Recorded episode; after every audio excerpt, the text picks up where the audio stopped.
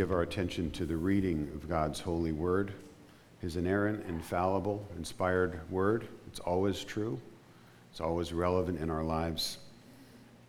Here it is 1 Peter 4, verse 12 through 19.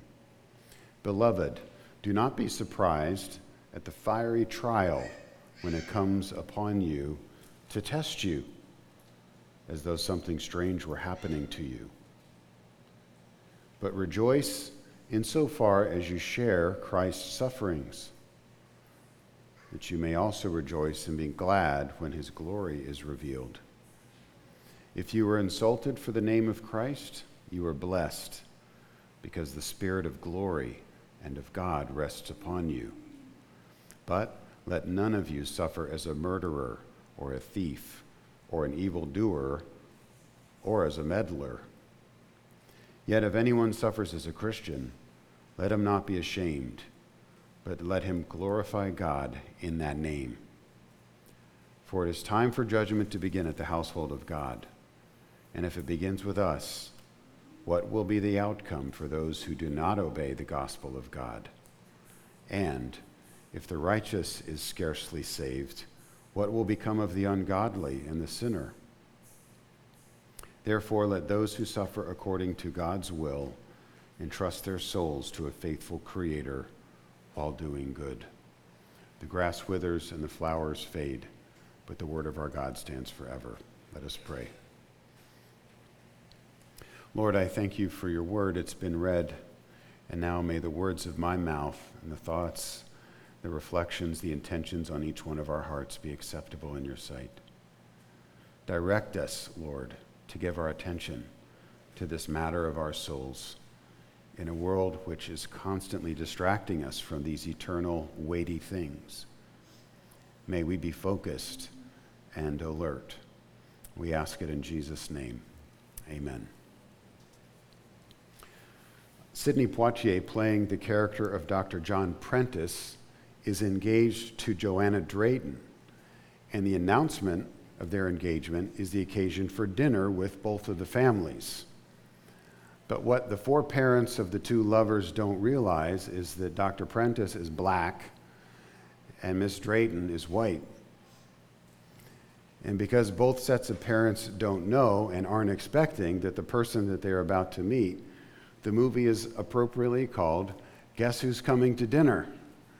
Now, it's a 1967 film when interracial marriage was still fairly controversial, and things have changed, I think, in many ways for significantly the better in these areas. But I wonder have you ever had an unexpected guest for dinner? Now, Polly has, because I'm a pastor, I'm regularly bringing home people. It's like, oh, we have guests for dinner. In fact, I just invited some of you to dinner this, this morning over the announcements, and she doesn't miss a beat anymore. She's like, here we go again. What about someone unexpected to stay the night? What about in life? Is there a circumstance that you least expect and don't think is right and don't think you deserve? But you're forced to deal with it much like you are forced to deal with that uncle coming from out of town and is showing up for a meal or for a week. So I'm borrowing this title, the question, Guess Who's Coming to Dinner? and maybe the title, The Unexpected Guest. That's what we'll call the sermon, The Unexpected Guest, but not in connection with interracial dating and marriage, as wonderful as that would be to speak on. But the unexpected guest this morning relates to trials and testing. If I were to ask you, guess who's coming to dinner? I wouldn't be asking about a person in this case, but a fictional character. We'll call him Mr. Fire Trial. And as it turns out, Mr. Fire Trial isn't just staying for one meal, he's joining the family. He's renting a room. You're adopting him as part of your regular rhythm. He's going to go with you for every meal for the rest of your new life in Christ, which began when you were born again from the futile, empty ways that you inherited from your parents into a new and living hope and since that moment in time, Mr. Fire Trial has become a regular part of your life. Now, there's a twofold problem here for us because Mr. Fire Trial isn't just any ordinary troublemaker, he's an especially difficult troublemaker, hence, fire trial. I mean, I could be okay if just Mr. Trial came over for a snack or maybe a cup of coffee. But Mr. Fire Trial is joining me for dinner, breakfast, and lunch for the rest of my life in this life. And I struggle with this for two reasons. One, trials are not part of the way that life is supposed to be. I know this in my, in my mind, in my heart.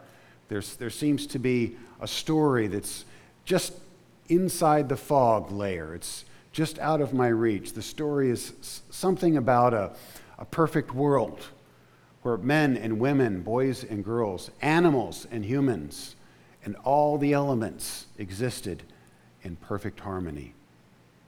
There's something in my mind, uh, we'll call it an, an, a lingering echo of Eden, is what commentator Karen Jobes calls it, that tells me there's a sneaking suspicion, or worse, it's a, it's a sense of dread or a, a heartache of a world that once was and now no longer is.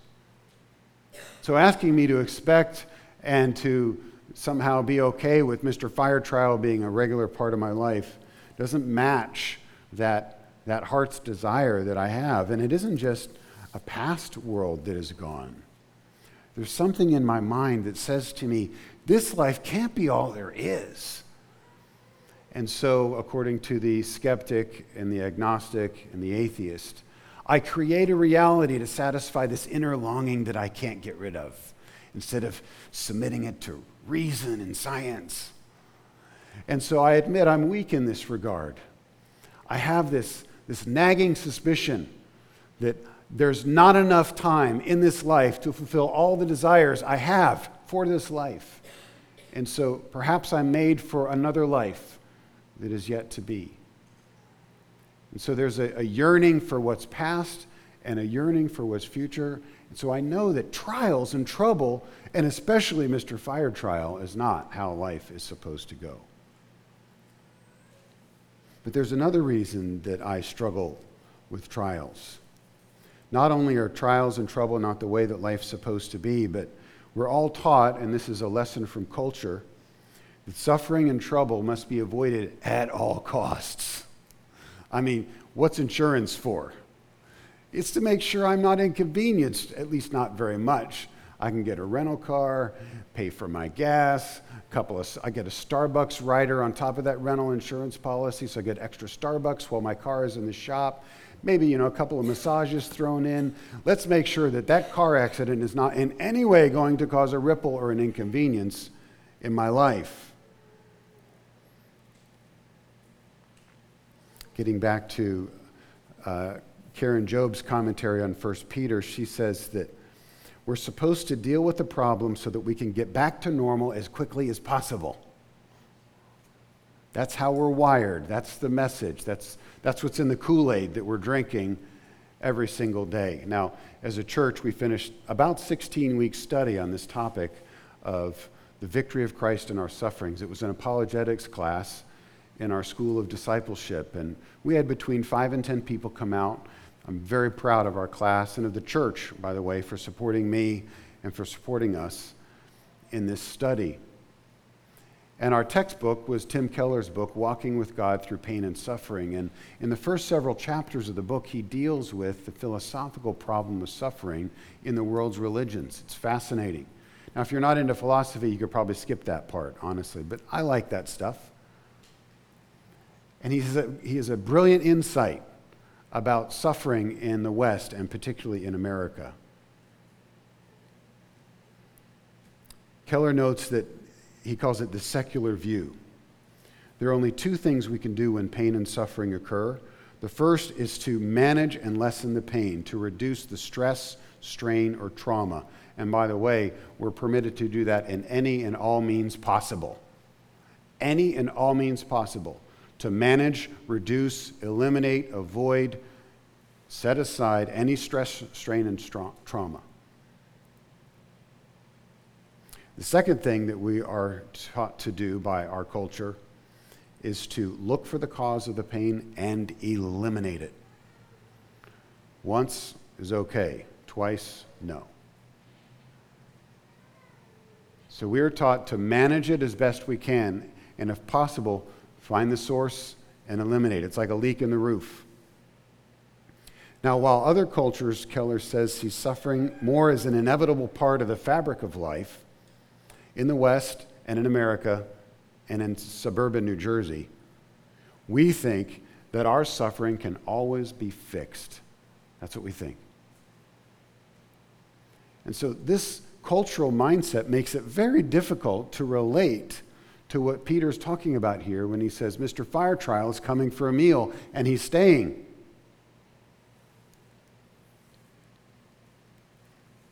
He quotes C.S. Lewis when he says that the modern approach to suffering is to find the right technique.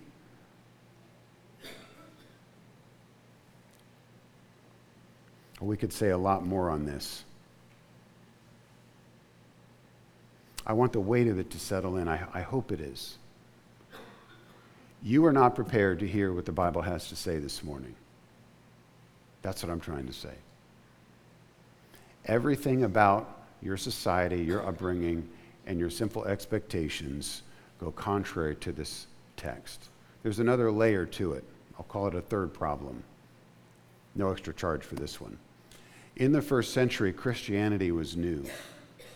And so it automatically stood out from the Roman norms that was around them. In 21st century America, we still have the vestiges of sort of a, call it a low grade Christian fever just enough to make people a little uncomfortable, but not to make you sick. And so there's kind of this bland, lukewarm Christian morality that sort of settles on everything around us. In fact, the whole discussion and debate about tolerance and acceptance and inclusivity is absolutely a, a ripoff from the Christian Bible. It is an unprecedented concept in the history of the world prior to Christianity and it has no logical grounds except in the Christian faith. And so we move in kind of a lukewarm, kind of watered down, attenuated Christian soup. That's America.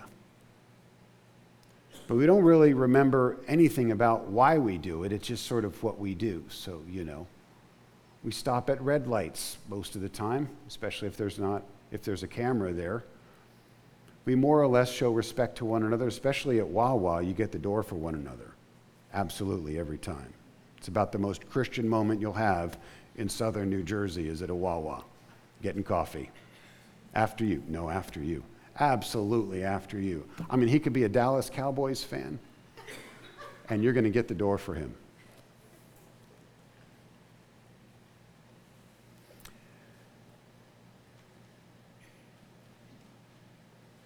So you are not equipped in modern America to address trials in this way. So let's see what the scripture has to teach. What does Peter want to teach his readers?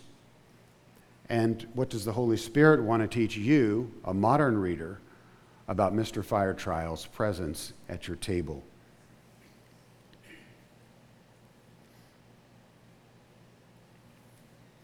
Now that you know who's coming to dinner, what should your reaction be? Peter recommends one simple response welcome trials with joy. Welcome trials with joy. The joy that's recommended is, in fact, quite vivid. If you look at verse 9, which I preached on two weeks ago, Peter says, Show hospitality to one another without grumbling. This word hospitality is actually the same word, believe it or not, as do not be surprised. The word that the ESV translates surprise is the same word that Peter translates hospitality. Now, what does this mean? Hospitality in Greek means to love the alien or the stranger. So, surprise, because this is a weird, it doesn't translate well in English, Surprise is intended to capture the idea that we are not to regard trials, suffering, Mr. Fire Trial, as an alien or a stranger. He is an expected, normal part of your new life in Christ. You must not be surprised by the unexpected guest. Do not grumble when you entertain strangers in the church, and do not grumble when the expected trial comes into your life. That's the thinking here. You are to welcome him as a member of the family. And this is the big idea this morning. Testing is a regular feature of your life as a Christian. How do you learn to welcome unexpected guests? You welcome them with joy. Let's look at three points then. First, the source of the joy in our text. Joy is actually mentioned three times in verse 13. Rejoice insofar as you share in Christ's sufferings, that you may also rejoice and be glad. Three times. Rejoice, rejoice, be glad. So, what's the source of this joy? If it's so important in facing trials, where does it come from? Well, you have to see that it, it has this characteristic of being both past, present, and future.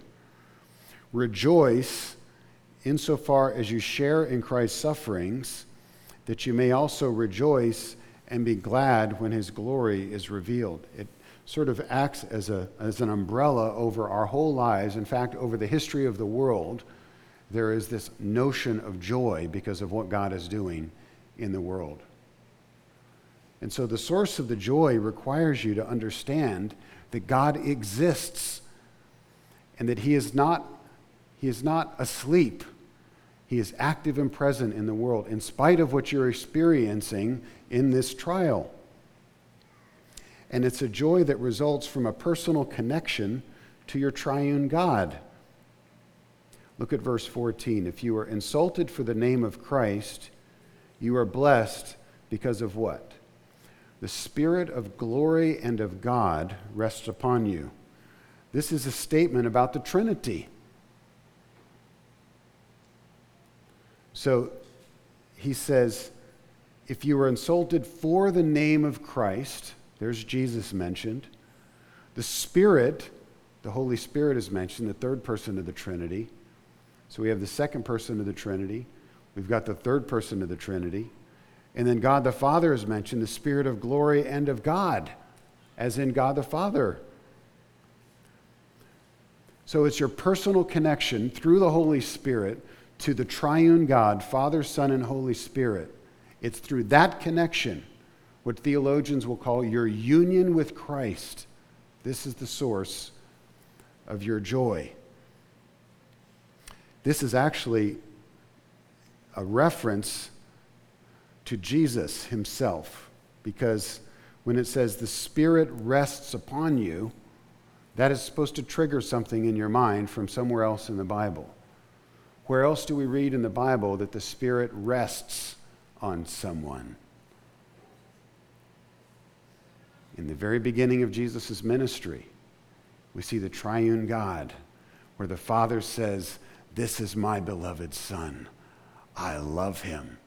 And then, in the form of a dove, which is an accommodation to our limited human understanding, the Holy Spirit descends from somewhere in heaven and alights upon Jesus and rests upon him.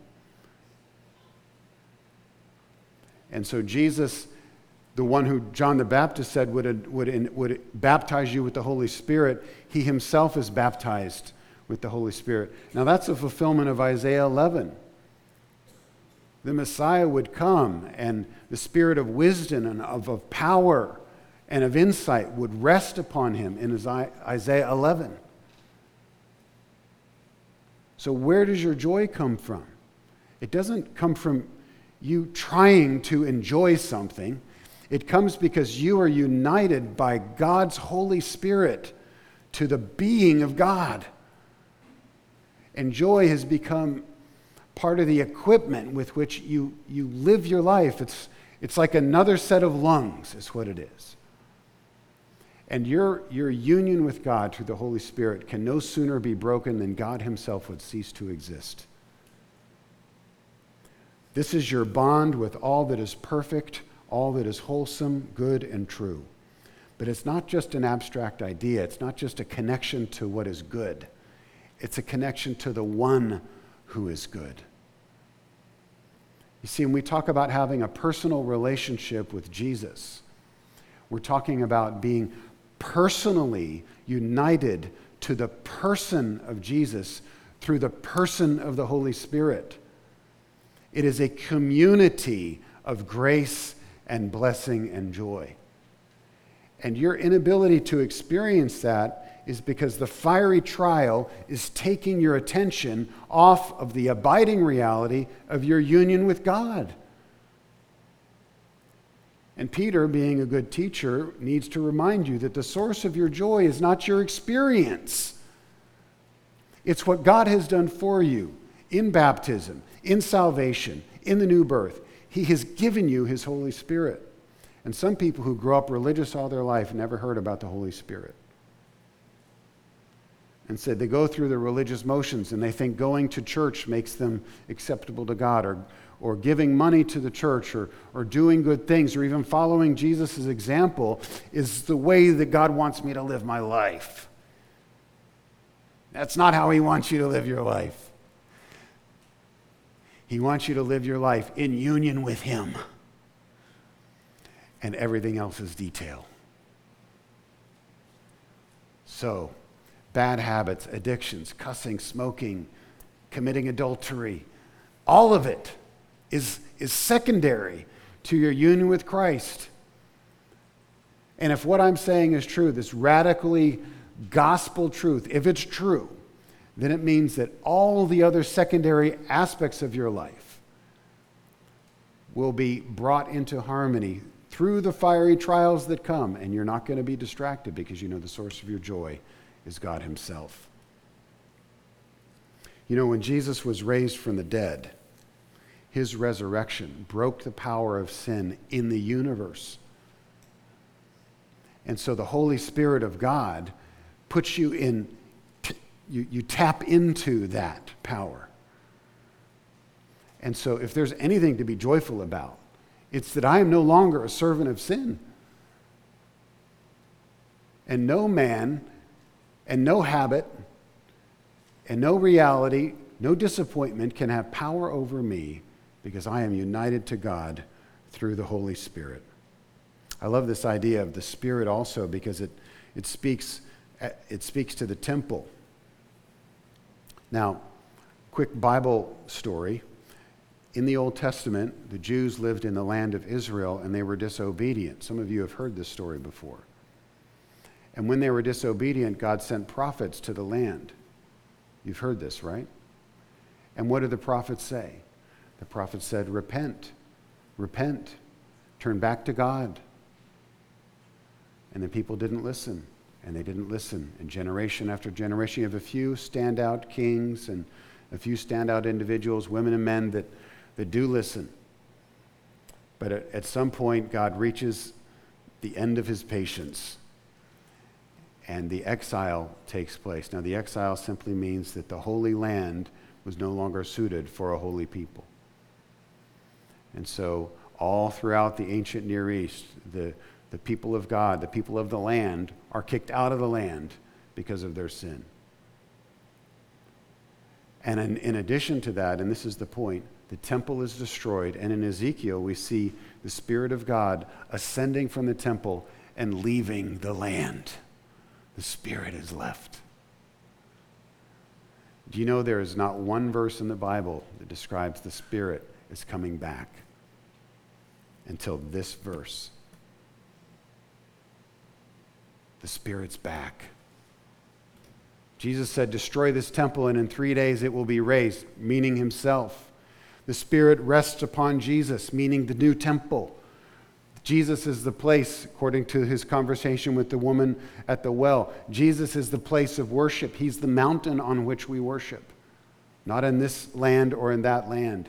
God's people will worship him in spirit and in truth. And so now 1 Peter chapter 4 this takes us up to our teaching in 1 Peter this year. You are a living temple, you're living stones being built into the house of God. 1 Peter 4:19, the house of God is in reference here. And so the Spirit is resting upon you because, because you have your exile from God has ended. Jesus is raised from the dead. The back of sin has been broken, and you are free. That's the lesson here. God, help us to hear it. That's the source of joy.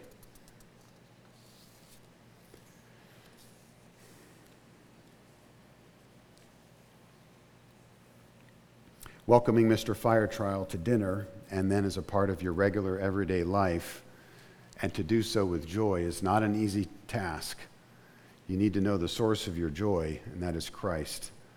But Peter also wants to teach you to endure suffering, my second point, to know the goal of the joy. For this, we need to briefly review Peter's first mentioning of fiery trials in chapter 1, verse 6. 1 Peter 1 6, in this you rejoice, though now for a little while, if necessary,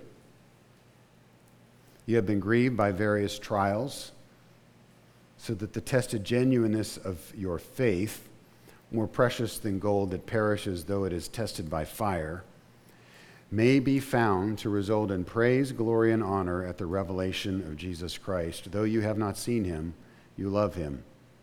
Though you do not now see him, you believe in him and rejoice with joy that is inexpressible and filled with glory, obtaining the outcome of your faith, the salvation of your souls. The goal of joy is heaven and salvation, it's holiness and the new world.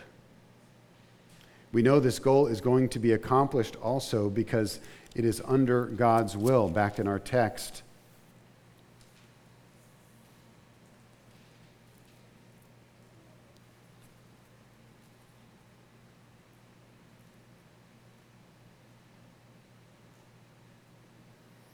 Verse 14, if you were insulted for the name of Christ, you are blessed. 1 Peter 4:14, 4, because the spirit of glory and of God rests upon you. But let none of you suffer as a murderer or a thief or an evildoer or as a meddler. Yet if anyone suffers as a Christian, let him not be ashamed, but let him glorify God in that name. For it is time for judgment to begin with the household of God. And if it begins with us, what will be the outcome of those who do not obey the gospel of God? Therefore, skipping to verse 19, let those who suffer according to God's will entrust themselves to their faithful Creator while doing good. What's the goal of joy? It's the will of God. You see, what's happening to you is not an accident. Your suffering isn't a result, as I mentioned earlier, of God being indifferent or ignorant of your circumstances. We know that the will of God is going to be accomplished. Nothing but what is for your good, even though it doesn't seem like it at the time, will be kept from you.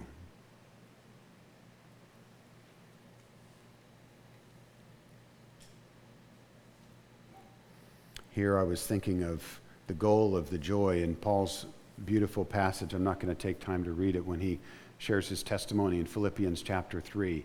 He says that he is that he's counting everything as rubbish that he might gain Christ.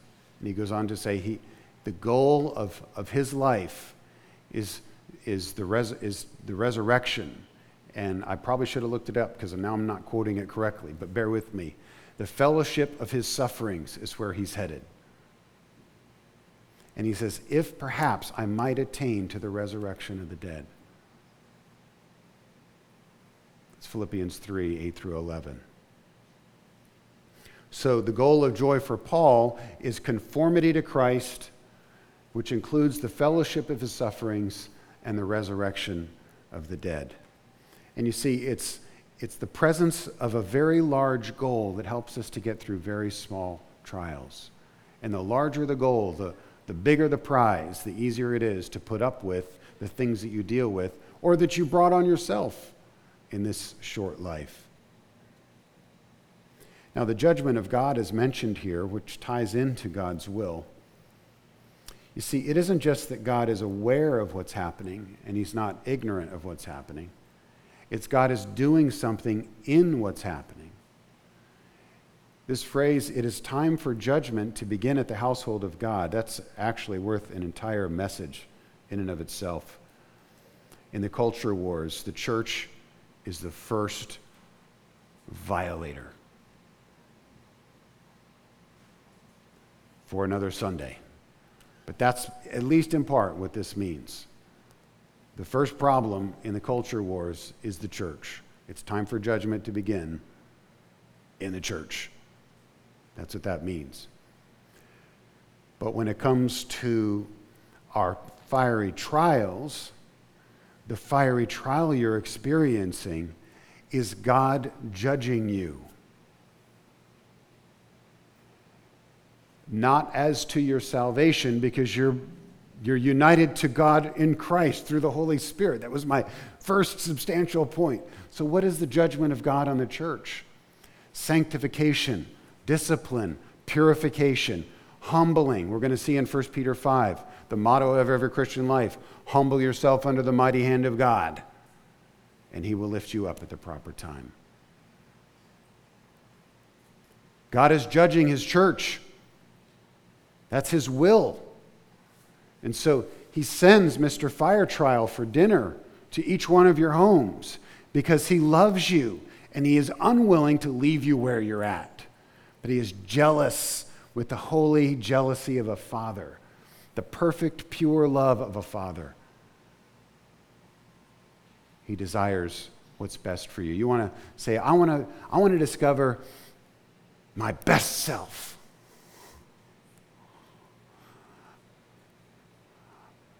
That's my goal in life, is to be the best version of myself. I've heard this so many times. The best version of yourself is in the hand of God, and it requires the judgment of God for you to attain it. And it's time. It's time for judgment to begin. Now, that's the bad news. The good news is, as C.S. Lewis puts in his book, The Great Divorce, this, this life is as much of hell as the believer will ever experience, and it's as much of heaven as the unbeliever will ever experience. I believe in purgatory. This is going to shock some of you who are Reformed Presbyterians. Just in this life, now, today, while you're alive. Purgatory is a living hell, it's a purification of this life by the fiery trials that God sends in our lives to purify us in this one life in which we have. The Puritans would say, the trials of this life are tuning our lips that we might sing in key in the heavenly choir.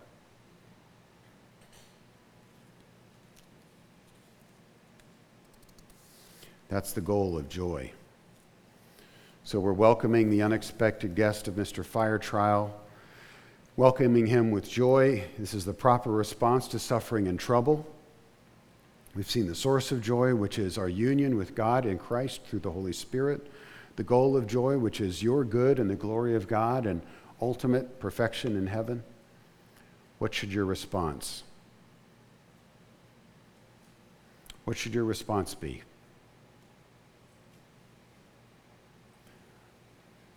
Unconditional surrender of everything in your life to God. That's your response. We, I think we sang it. Nothing in my hands I bring, empty handed unconditional. No qualifications.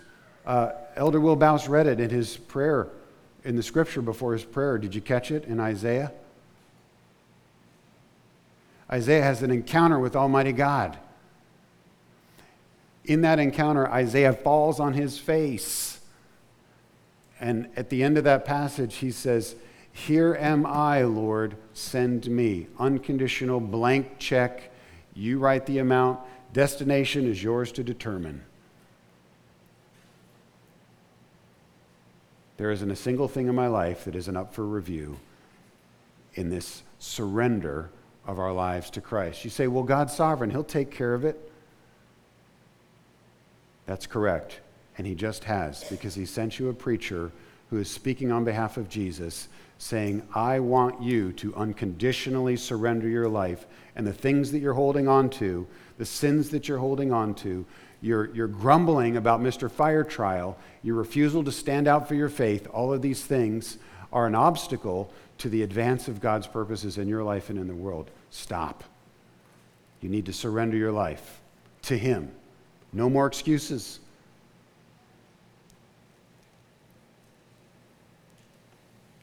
Commentator Mark Dubis puts it this way in his book. On this he wrote an entire book on these 19 verses of 1 peter.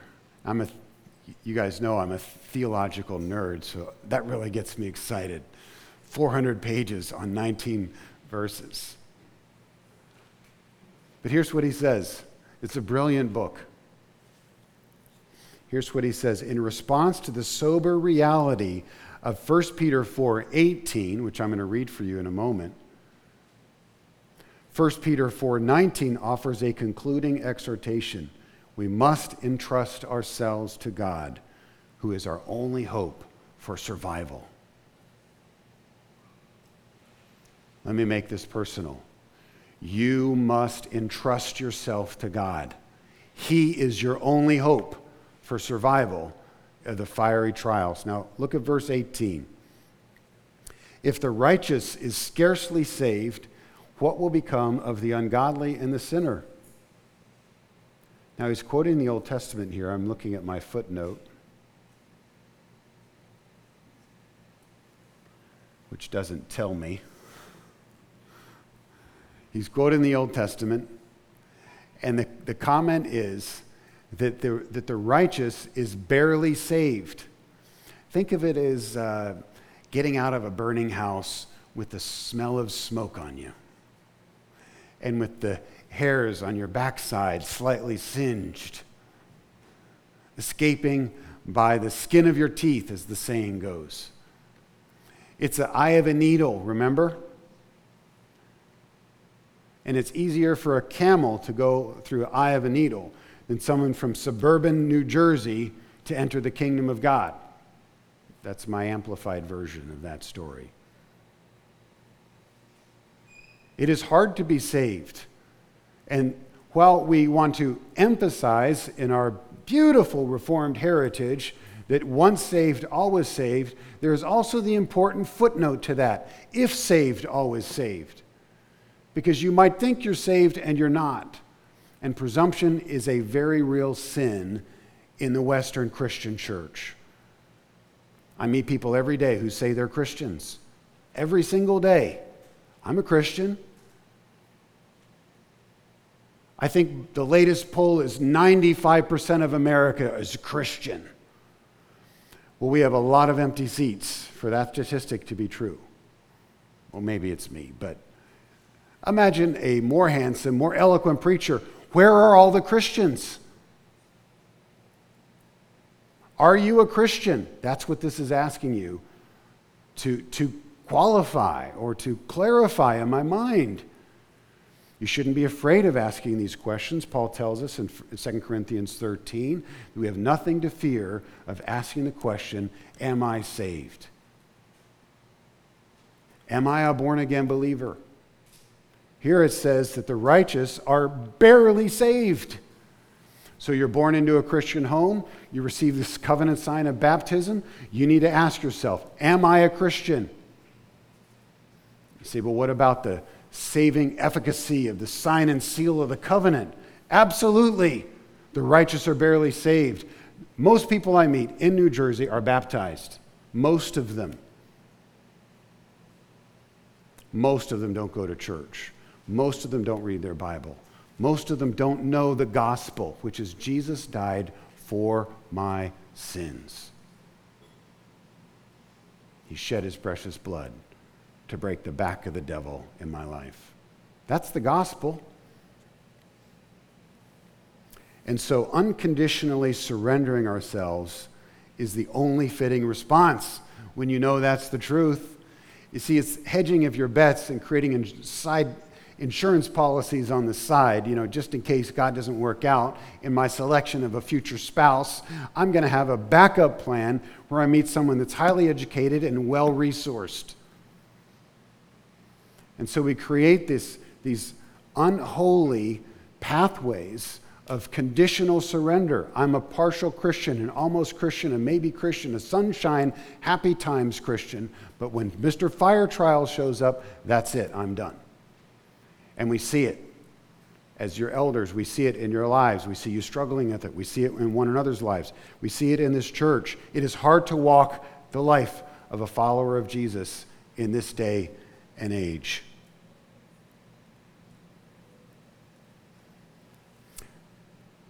This idea of entrusting your soul is so important.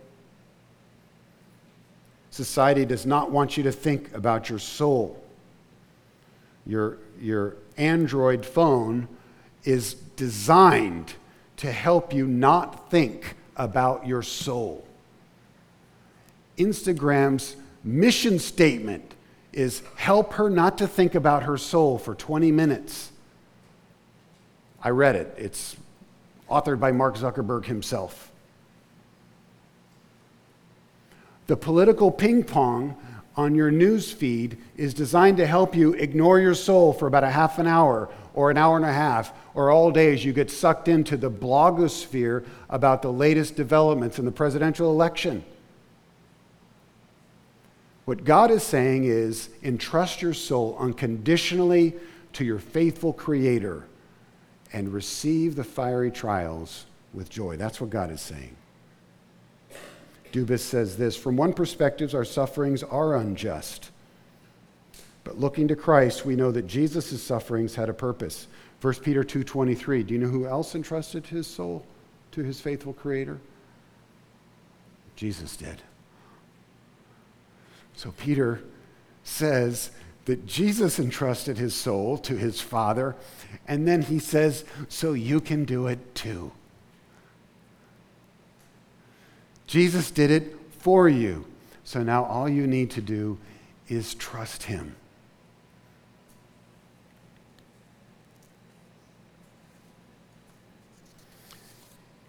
In my introduction, I mentioned the movie Guess Who's Coming to Dinner and the notion of the unexpected guest. That's what I've called my sermon today. The unexpected guest is Mr. Fire Trial. I love if some of you are artists, maybe you can draw me a cartoon picture of Mr. Fire Trial, what this guy looks like when he's standing on your doorstep. I personally am scared to death of Mr. Fire Trial. Everything that I said you do, the reason I know you do it is because I do it. I am personally overwhelmed at the notion of welcoming fiery trials with joy for the rest of my life. I am overwhelmed by that. I'm, I feel helpless. But that's not the only one who's at the door. The end of the story is that it turns out Mr. Fire Trial is a little pet. And the one who shows up at the door is Jesus. And Jesus brings Mr. Fire Trial with him because Jesus has subdued him. And Jesus pets Mr. Fire Trial and he doesn't bite him because Jesus has conquered death, hell, the devil, and sin, and everything else that God hates in the world and that is designed to destroy you. He is the champion over those things. And so when you receive Mr. Fire Trial, the little pet for dinner. More importantly, you're receiving Christ. You do not fear the trials because Christ is with you in the trials, having triumphed over the trials for you and in your place. So we read Isaiah 43 When you pass through the waters, I will be with you. And when you pass through the rivers, they will not sweep over you. When you walk through the fire, you will not be burned. The flames will not set you ablaze, for I am the Holy One of Israel, your Savior. Amen. Let's pray. Great God in heaven, Father, Son, and Holy Spirit, we thank you for the good news of the gospel. And we thank you for teachers who tell us what we know but have forgotten or do our best to ignore. We thank you, Lord, that we are not so sophisticated that we don't need reminding of the basics. We've been bought by the blood of Christ and set on a path, and you will never leave us. And though it is beset with many fiery trials, they are designed for our good and your glory. So I pray, particularly now, for Mercy Hill Church. I pray that we would unconditionally surrender our lives to Jesus Christ. I thank you that for the joy set before him, he endured the cross, despising its shame, and was seated at the right hand of God. And we are to consider him who endured such opposition from sinful men that we would not lose heart. And as we look to Jesus, may our witness shine and sparkle like the sun. May you clean the lenses of our testimony, fogged as they are by our doubt and by our own defects and deficiencies. And when people see us, may they see that the surpassing greatness of the treasure is not from us, but from God, because we have this treasure in earthen vessels. So may God, you be glorified in this church. In fact, in all Christian churches throughout Gloucester County and New Jersey and around the world, as we welcome the fiery, purifying trials with joy until you return. In Jesus' name we pray.